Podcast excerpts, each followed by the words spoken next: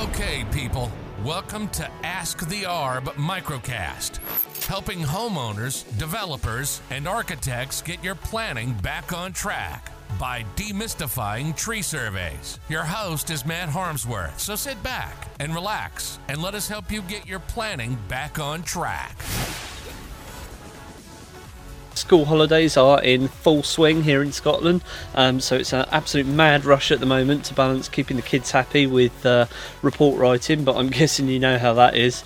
Um, one thing that keeps coming up here at Roavr is uh, tree preservation orders. There's just so much misunderstanding um, around them that I thought I thought I'd try and demystify it a bit for you today.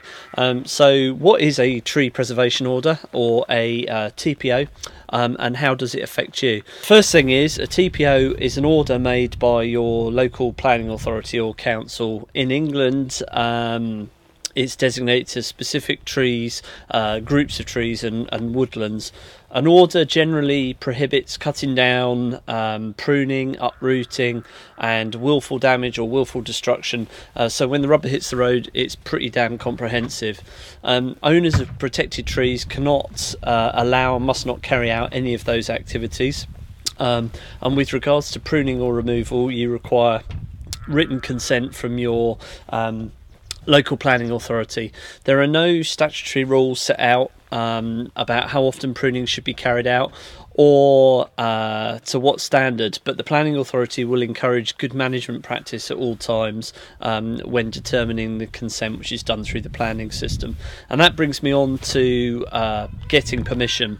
For most simple works, your chosen tree surgeon will fill out a um, online application through the planning portal, uh, and they'll do that on your behalf. They'll act as your agent to get permission um, to carry out the works, and they'll do that quite frankly because they're financially motivated to get the uh, to get the project in the bag. Some may charge a small um, admin fee for this. Uh, um, but most don't. Where it starts to get more complicated is if you believe the tree is damaging your property, um, or you want to remove the tree for a variety of reasons. Um, and to let the cat out of the bag, all this goes beyond your uh, average bit of tree pruning.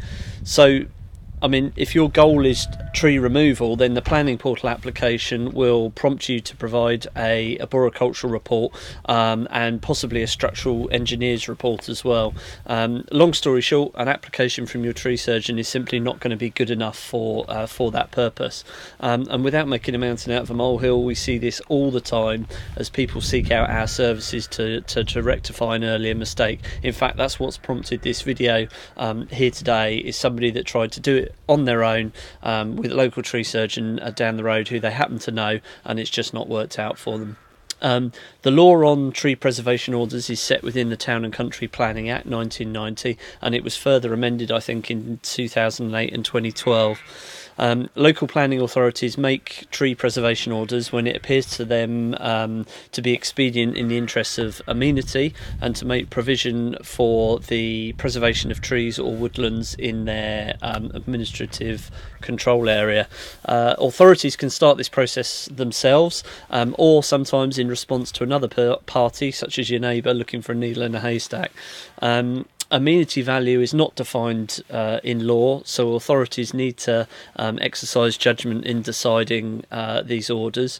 And orders can only be used to protect trees if their removal would have a significantly negative effect uh, on the local environment and its enjoyment by the public, which is, uh, as you can imagine, often a moot point when deciding whether or not to make a TPO, the planning authority would consider factors such as visibility from a public place, um, the size and form of the trees, uh, potential as amenity, uh, rarity or culture value, contribution and landscape relationship, and the contribution to the character or appearance of a conservation area. Um, and that last point I think I'll cover off in another video because it's another long one.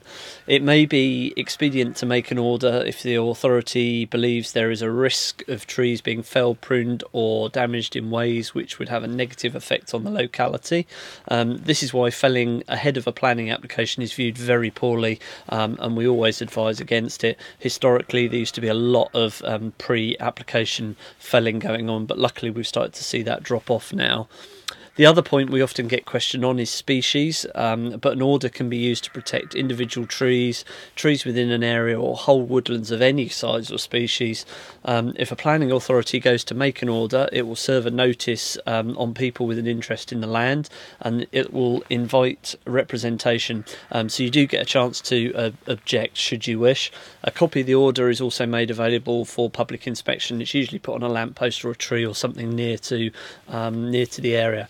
Um, Following the consultation period, the authority will decide whether or not to confirm the order.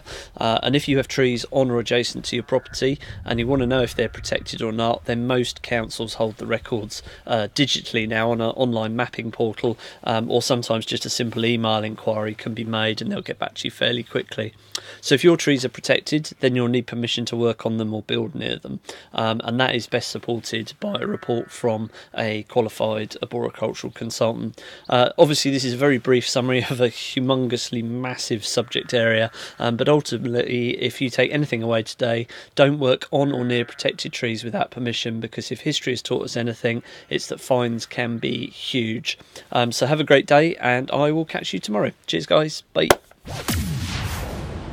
You've been listening to Ask the ARB. Your host was Matt Harmsworth. To get your planning back on track, the next logical step is to go to www.go-roavr.co.uk right now and get your instant quote today.